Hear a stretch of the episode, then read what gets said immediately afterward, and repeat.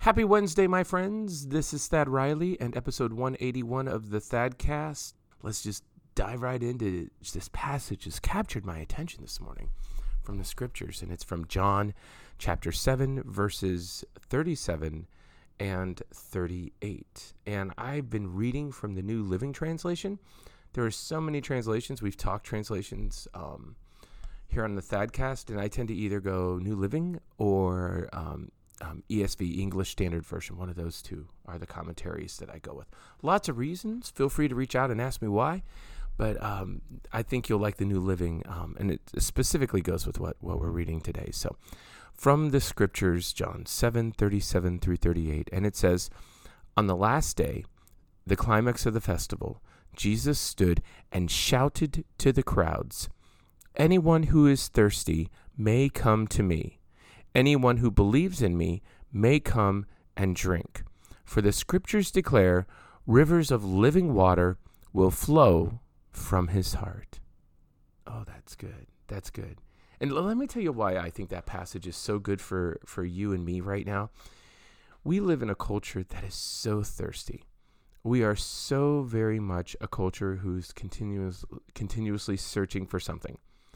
I'll give you my thought on this is that you know we have these these phones in our hands or we have tablets or we have computers whatever electronic devices and we are constantly scrolling.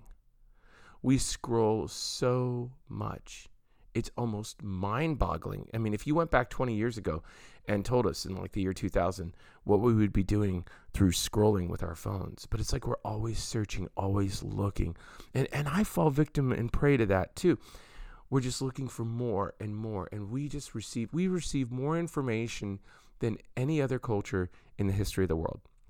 Very true. News comes at us from every source every angle imaginable. I mean you and i could get news from a small town in pakistan right now in about 10 seconds of searching. I don't know if we can actually understand it because i don't speak pakistani if that's a language and we're going south here with this episode so let's not do that. But my point is is that we crave in this culture today. We thirst. So we're searching, we're looking, we're trying to fill in the gaps and fill in the blanks.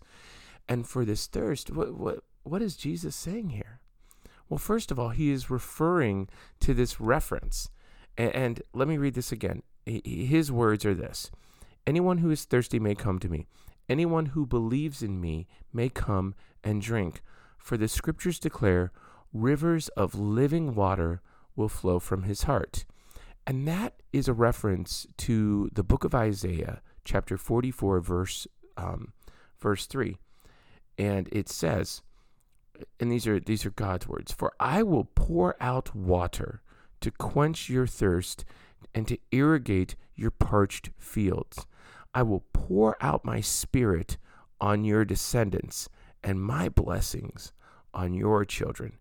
And this is God's words to his followers, to the people of Israel who, who, who raised Yahweh above all others.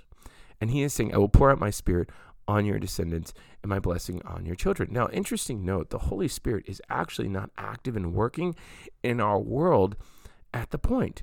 Now there had been he'd been referenced and prophesied of, but he hasn't come to work in the hearts of man. He does this in the early points of Acts.